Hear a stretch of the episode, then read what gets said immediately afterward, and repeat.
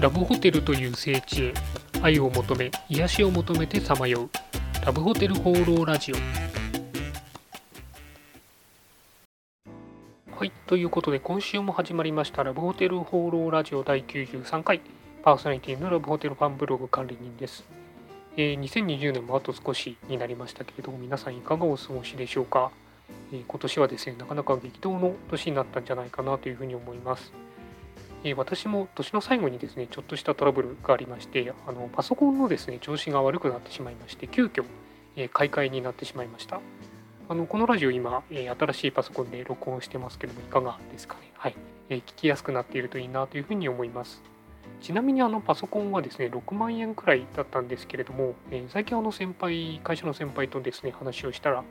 娘さんに買ったスマホはあの10万を超えてたということであのいつしかスマホの方がパソコンより高くなっていたことに、えーちょっと驚いてしまいました。昔はあの0円とかだったんですけどね、はい、また0円になるといいなというふうに思います。えーそんなわけで今週もよろしくお願いします。今週の気になったらホテル情報はい、ということで私が独断と偏見で今週気になったらホテルに関する情報をご紹介するこのコーナー。今週のテーマはこちら。2020年のクリスマスキャンペーンです。えーまあ、今年もですね、えークリスマスいろんなキャンペーンラブホテルさんややられてましたけれども、まあ、今年はあの平日ということでですね、えーどういうふうに盛り上げていたのか、キャンペーンなんか気になったところをご紹介したいなというふうに思います。なの全般的にはですね、えーと、通常のクリスマスと一緒でくじ引きとか、えー抽選とかが結構多かったかなというふうに思います。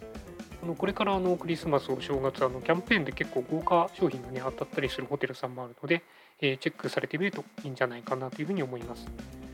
えーくじ引き以外で気になったところですと,、えーと渋谷のフェスタさんというホテルさんで、えーとシャンパンボトル型の入浴剤と女性に人気の紅茶店の紅茶プレゼントというのがありまして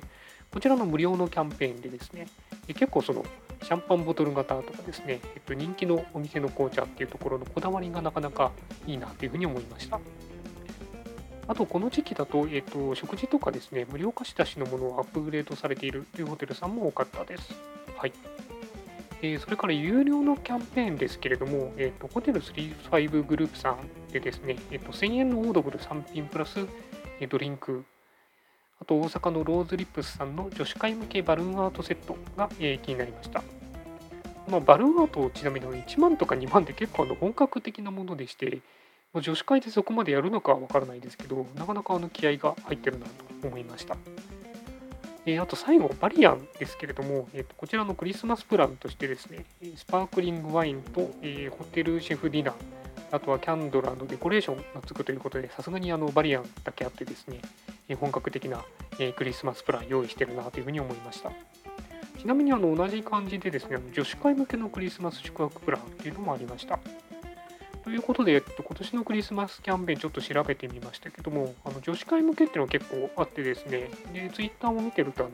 クリスマス女子会、えーラブホ女子会やってたよっていうツイートもあったんで、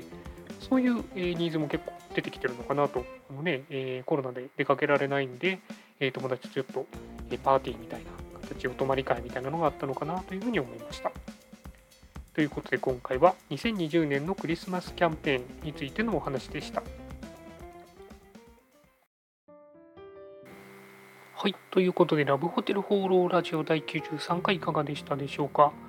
あの最近気になってですね、えっと、小岩付近のですね、ラブホテルを見てみたんですけど、えっと、小岩以外にもですね、えっと、近くの平井とか、まあ、新小岩のラブホテルもポツポツとあるのが、えー気になりました。あの新小岩は確か1回行ったことがあるんですけども、ちょっとこの辺りもですね、散策をして、調べてみたいななんていうふうに思っています。はい。えーそんなわけでこの番組ではラブホテルに関する疑問、質問、番組への感想を何でもお待ちしています。お気軽にコメントまたはメールフォームから投稿いただければと思います。